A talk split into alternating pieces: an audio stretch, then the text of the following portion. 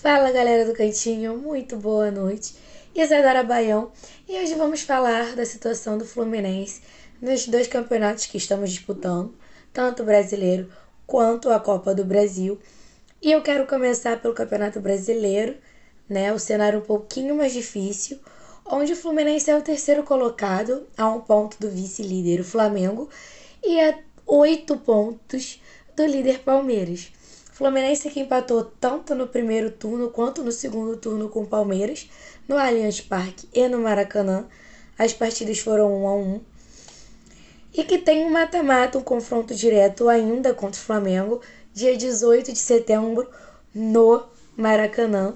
E o Fluminense encara agora, no final de semana, o Atlético Paranaense, Fluminense que venceu o Furacão no primeiro turno, jogando em volta redonda no Raulino de Oliveira, em maio, por 2 a 1.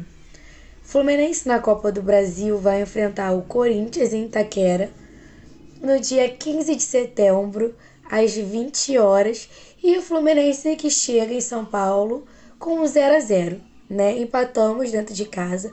O Fluminense dominou a partida. Tivemos dois gols sofridos que nós entregamos, né? O contra-ataque, tomamos o segundo gol, empate já no final do segundo tempo, mas ainda tá 0 a 0, é um mata-mata. O Fluminense tem um excelente retrospecto fora de casa, principalmente na Copa do Brasil. O Fluminense venceu todos os seus jogos fora de casa, desde o Vila Nova ao Cruzeiro, também o Fortaleza. Fluminense que venceu por 2 a 0 Vila Nova, 3 a 0 Cruzeiro e 1 a 0 Fortaleza. Então a gente está muito confiante de que o Fluminense tem totais condições de se classificar fora de casa, jogando em Itaquera, fazer uma partida muito difícil contra o Corinthians. Afinal, é o nosso terceiro confronto contra o Corinthians esse ano, né? Ganhamos de 4 a 0 no Maracanã pelo Brasileirão.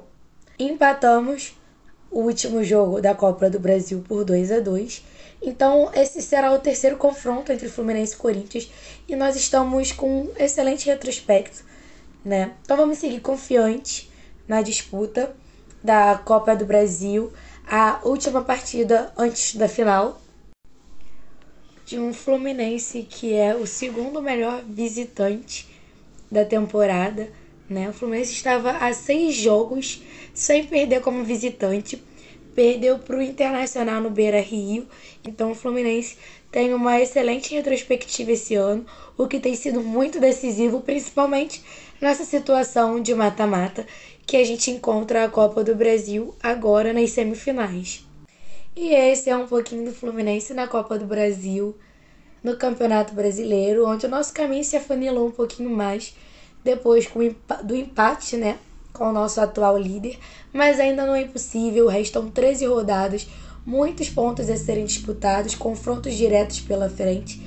E agora é manter a cabeça no lugar, ir com a cabeça diferente para o jogo contra o Atlético Paranaense, já que estamos vindo de um empate dentro de casa.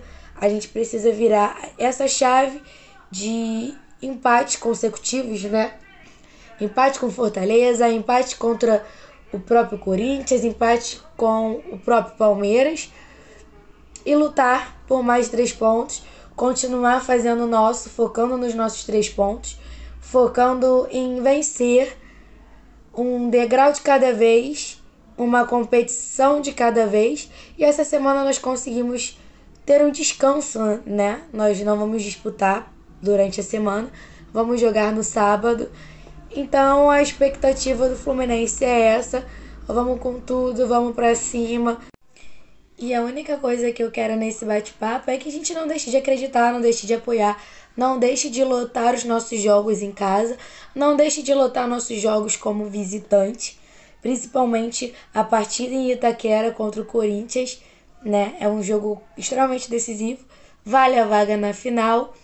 E nós já vivemos muita coisa, o Fluminense, ele gosta de contra tudo, ele gosta de contra todos. Os matemáticos não calculam a paixão, não é isso? Então vamos, vamos continuar acreditando, tá? Esse é meu recadinho para vocês, vamos para cima. Vence Fluminense.